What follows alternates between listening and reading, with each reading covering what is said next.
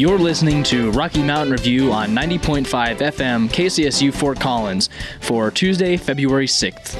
I'm Tyler Weatherwax, your assistant news director, and Lee Zimpel is your news director. We are the voices behind the Rocky Mountain Review news broadcast that airs every Tuesday and Thursday from 4 to 5 p.m. As always, we here at the Rocky Mountain Review strive to give you the most up to date, unbiased, and factual news. On today's show, learn more about the ways CSU is continuing its year of democracy, and a new ASCSU tradition, and much more in campus news. And in local news, you'll learn more about one historic ghost town in a neighboring county, and more with Lee. Then you'll get a rundown of the latest music trends, which local restaurant has closed its doors for good, and some upcoming local events with me in Life and Events. Later on in the broadcast, two Colorado police departments are in national headlines right now. One is investigating a child homicide, and the other settled to pay a family nearly $2 million. Learn more with Lee in National. And with that, we'll get started with campus news. Hello, I'm Tyler Weatherwax, and this is your Colorado State University campus news. The year of democracy continues here at Colorado State University. Last Friday, February 2nd, actress and activist Jane Fonda joined the conversation here on campus along with CSU President Amy Parsons. Fonda is best known for her acting career, but she has recently been dedicated to climate change and environmental activism. Fonda encouraged students to vote with the environment in mind and encouraged students to turn out in higher numbers for ASCSU elections. She also told students that change could happen at any time and to lean on your fellow students. The Associated Students of Colorado State University started a new tradition that took place last Wednesday. ASCSU hosted their State of the Association event for the first time. The event was molded after the State of the Union address and acted as an opportunity for ASCSU to share their accomplishments and future goals or projects. ASCSU shared things like their work on removing taxes from textbooks for CSU students, providing more pregnancy tests on campus, the ASCSU blood drive, and more. The event was attended by prominent members of the CSU community, including the university president Amy Parsons. ASCSU President Nick DeSalvo also encouraged members of ASCSU to consider the legacy they intend to leave behind. For years, employees at Colorado State University have struggled to find affordable housing. CSU is now working on a new affordable housing opportunity that will help employees of the university. CSU has partnered with Teach Red Real Estate to build new apartments that will own the property rather than CSU. The university also struck a deal that even if Teach Red sells the property, the 57 apartments will still be open to CSU employees for the next 20 years. The apartments are still open for applications. Another issue that the faculty of CSU is facing is relocation on campus. Due to renovations in the Andrew G. Clark building, many of the building faculty are having issues due to the risk of hazardous materials. Several different departments have been forced to relocate already, including anthropology, geography, and history. The building was originally constructed in 1968 and is in much need of renovations. Those renovations will last anywhere from three to four years, including many other relocations. Coverage for these stories comes from the Rocky Mountain Collegian. Coming up next is Lee with your local news coverage. Learn about a local pet crematory facing accusations of fraud and more. In local news, a longtime local pet crematory is facing accusations of fraudulent and misleading practices. Fort Collins based Precious Memories Pet Cemetery and Crematory is being sued by two veterinary offices in northern Colorado. The lawsuit claims the crematory disposed pets in landfills and mass graves, despite charging owners for cremation services. It also accuses the company of sending clients clay paw or hoof prints that were made from other animals animals instead of their own. Samantha Jo Staggs is the director of the crematory, and according to CBS, she says the lawsuit is baseless. Staggs says the lawsuit has been very damaging to her company since it was filed, and that she's gotten death threats from concerned clients. She says the accusations are upsetting and harmful. The two vets bringing the lawsuit are Edwards Veterinary Care and Western Skies Animal Rehabilitation. Both offices no longer work with the crematory, and the suit was filed Friday in Larimer County District Court. On top of the other accusations, both offices are saying the crematory caused reputation and financial harm. The suit also says the alleged fraud was discovered in September of 2022. According to 9 News, the Larimer County Sheriff's Office says it was not aware of any complaints about the crematory before the lawsuit. Stagg says she's willing to speak to any concerned pet owner and that she's never intentionally misled anyone during the grieving process.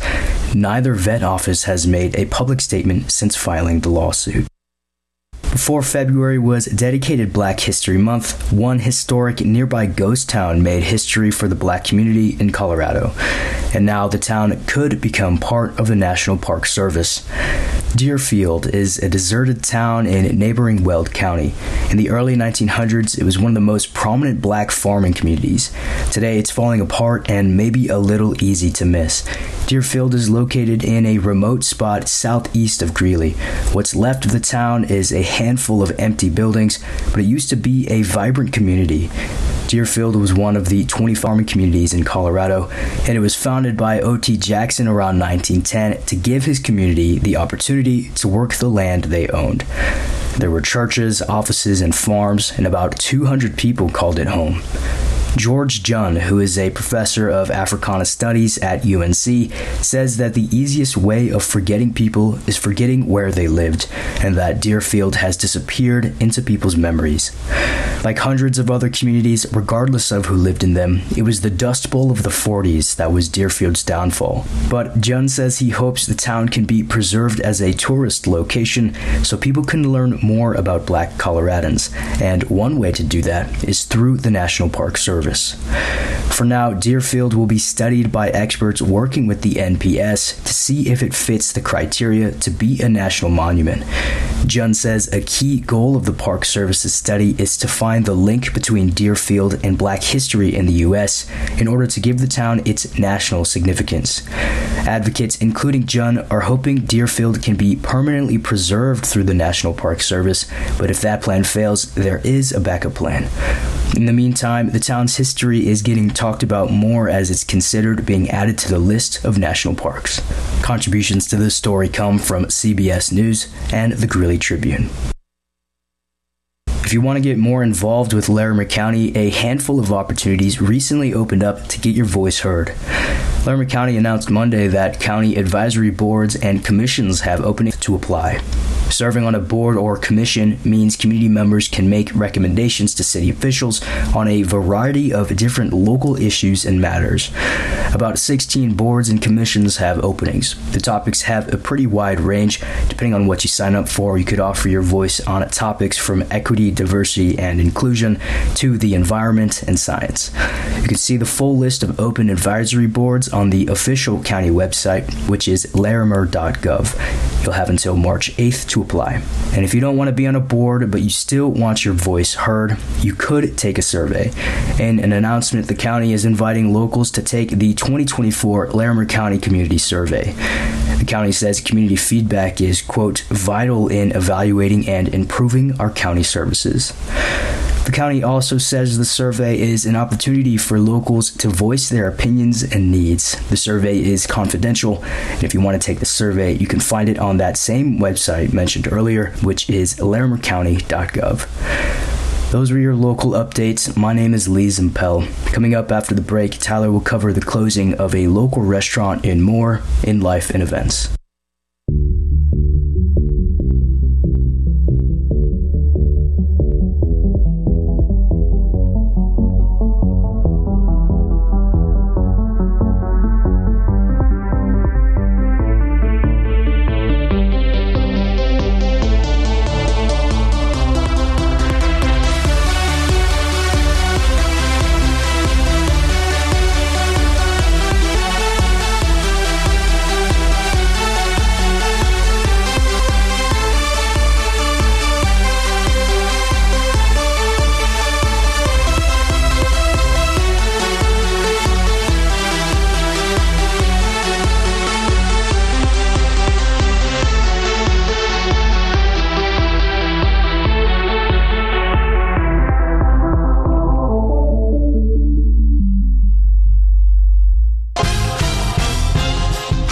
KCSU is supported by Washington, supporting live and local music in Fort Collins. Upcoming shows include Lettuce on February 8th. Tickets and info at washingtonsfoco.com. Hello, I'm Tyler Weatherwax with Life and events coverage. On February 2nd and 3rd, you may have heard a chainsaw in the middle of Old Town Fort Collins, but don't worry, it was all part of one artist's creation. Thomas Barlow carved two ice sculptures in the middle of Old Town using food, wood, sand, and ice. Barlow has been creating ice carvings since he was 18 years old and still does it to this day with 26 years of experience. Coverage for this story comes from the Rocky Mountain Collegian. Fort Collins Ducks Unlimited is a local nonprofit organization that focuses on conserving wetlands in North America, including Fort Collins and all of Colorado. Their 2024 spring banquet has been announced for March 9th at the Hilton Fort Collins on Prospect Road. The event is planned to have food, a silent auction, and more. The proceeds of the event will contribute to wetland and open space conservation. If you would like to get tickets, prices will rise on March 2nd, so you might want to grab those before then. This story comes from North 40 News. A local Fort Collins restaurant has been closed due to a failed health inspection. The Yeti Barn and Grill located in Old Town Square was inspected on January 26th and forced to close after its inspection. According to Colorado Department of Public Health and Environment, a restaurant must close if it contains significant health hazards. The primary concern was that the bar and grill were prepared to serve customers expired food. Other concerns include improper thawing methods and cross contamination. This story comes from K99 Radio. Take a look now at what the top college radio albums of the past week are, coming from the North American College and Community Radio chart. The top album was Sleater and Kinney's Little Rope. The number two album played at college radio stations for the past week was Letter to Self by Sprints. Kurt Vile had the number three album with uh, Was Back to the Moon. Number four was Hotline TNT's album Cartwheel. The number five spot was The Land is Inhospitable and So Are We by Mitski, whose song Me and My Husband was the seventh most played song by DJs here at KCSU last week. No Place Like Home by Vacations was the sixth most played album last week at college radio stations.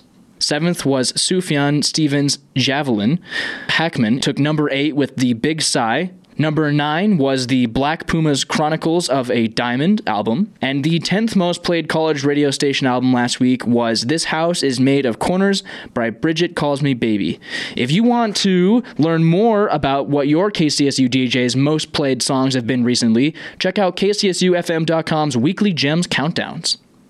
Coming up in local events, there are a couple of important events coming up tonight and later this week. Tonight is Cyber Safety and Social Media Education Night located at Preston Middle School. If you have a young one that is online, this may be a great time to help them learn some important safety tips for navigating social media. The event will be assisted by Officer Savage starting at 5:30 p.m. Make sure to register beforehand. For anyone looking for a little extra support in their eating disorder recovery journey, come to the Eating Disorder Support Group, starting at 5:30 p.m. at the Kendall Reagan Nutrition Center.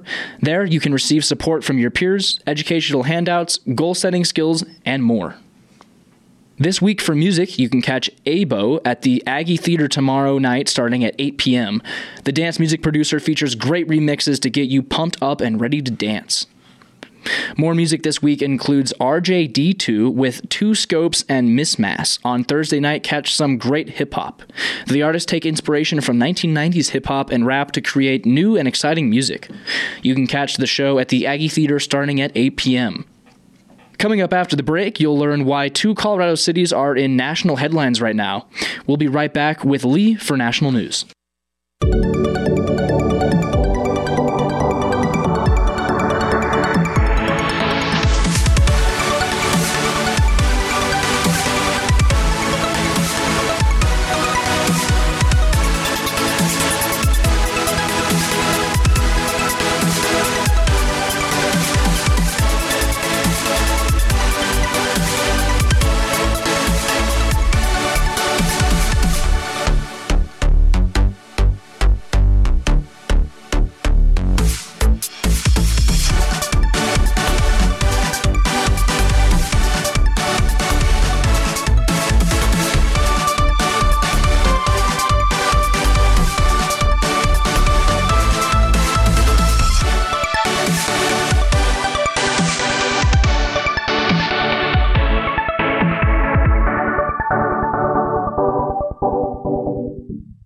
What's up? I'm Will. What's up? I'm Chris. And I'm JoJo. And we're from 10 After, and you're listening to 90.5 KCSU.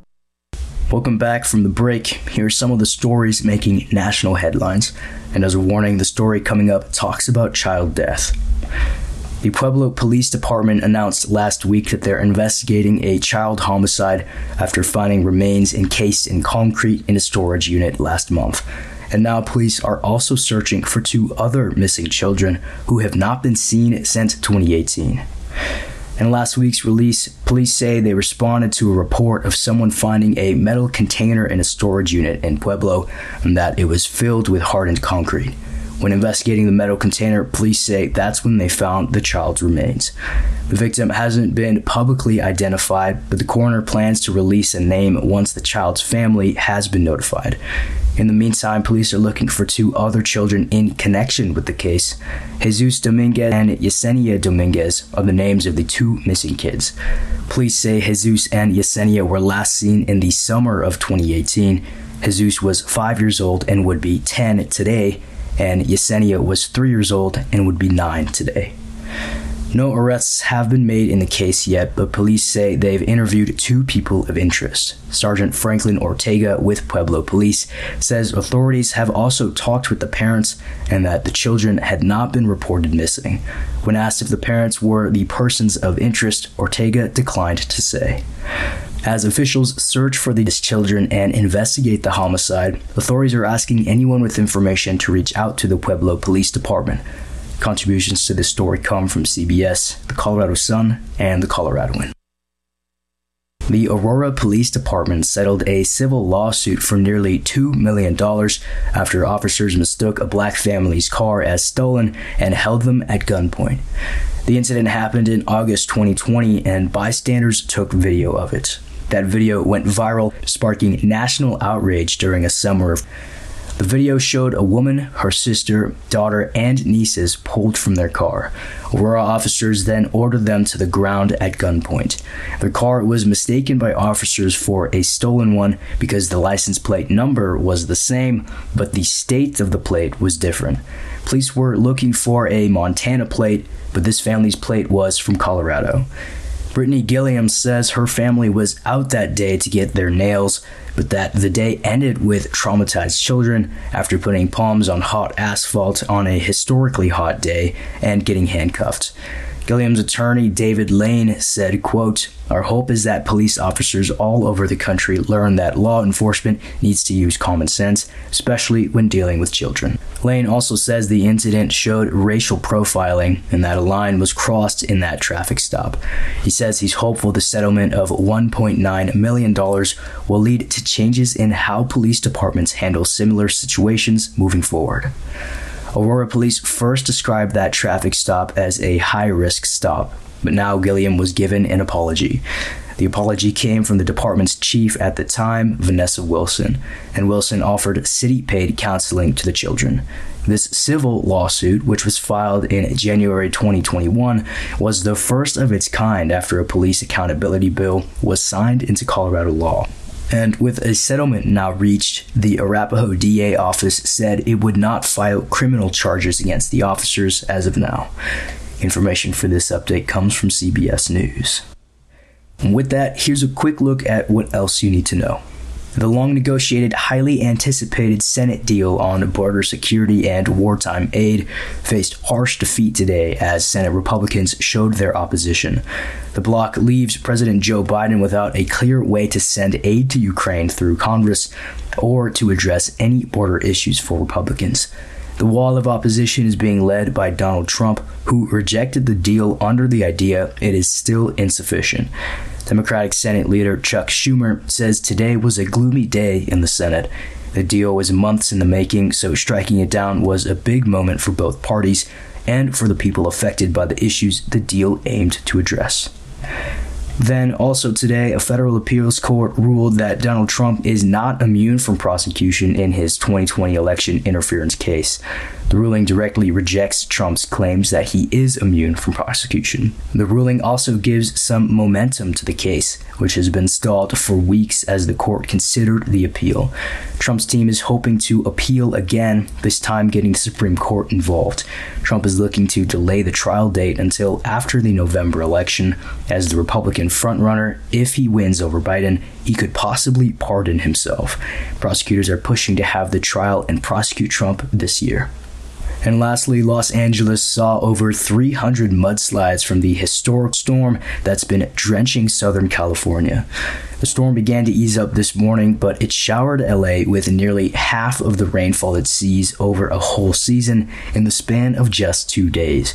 Experts are saying the storm could linger for another day, with some areas getting quick but intense downpours that could bring an inch of rain in an hour. Most of Southern California is still under flood watch, and officials warn there could be more mudslides. That'll wrap up your national news for now. We'll take a break, and when we come back, Tyler will bring you the latest in sports.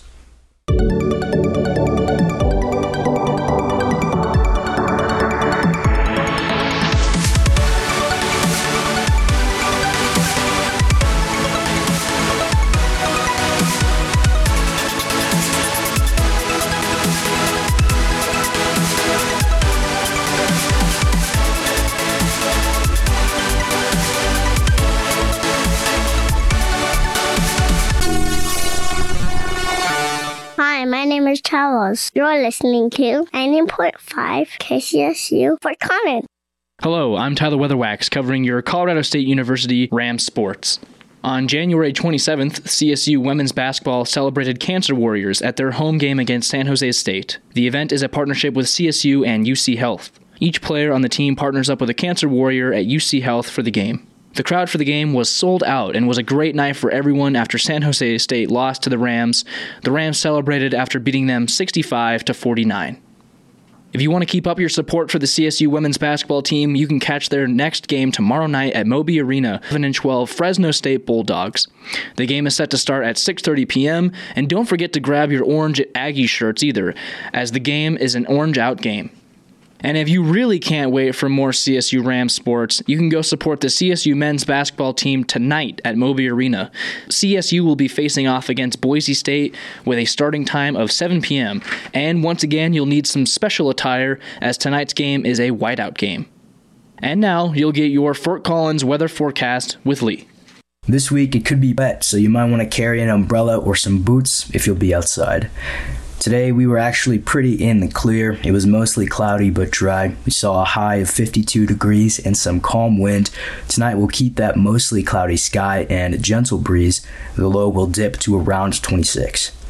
Then on Wednesday, we'll see a chance for rain just before noon. Tomorrow will start out partly sunny and temperatures will peak at about 53 degrees. The afternoon should bring some more calm winds. Wednesday night, that chance of rain could mix with some snow after 9 p.m. It'll be mostly early and through the night. Into Thursday morning, it'll end up being mostly cloudy, but skies should stay dry or reach a high of 49, and you can expect some more wind instead of rain. Thursday night, the low chance for snow could make it come back until 11 p.m. Temps will drop as low as 21 degrees, and the sky will stay mostly cloudy. If you want the rest of the forecast, you can catch that near the end of the show on Thursday. We'll be here at 4 p.m. as always. Information for this forecast comes from the National Weather Service. And that is all for today. We would like to thank Damian Castile for our amazing theme music. Also like to thank the rest of our staff here at KCSU and Rocky Mountain Student Media. We couldn't do this without you. Finally, we couldn't do this without you, dear listener, so thank you. If you missed any part of today's show, you can find the RMR podcast on kcsufm.com under the news or podcast section. You can also find us on Spotify or anywhere else you listen to your podcasts by searching KCSU News. And with that, we'll see you next time.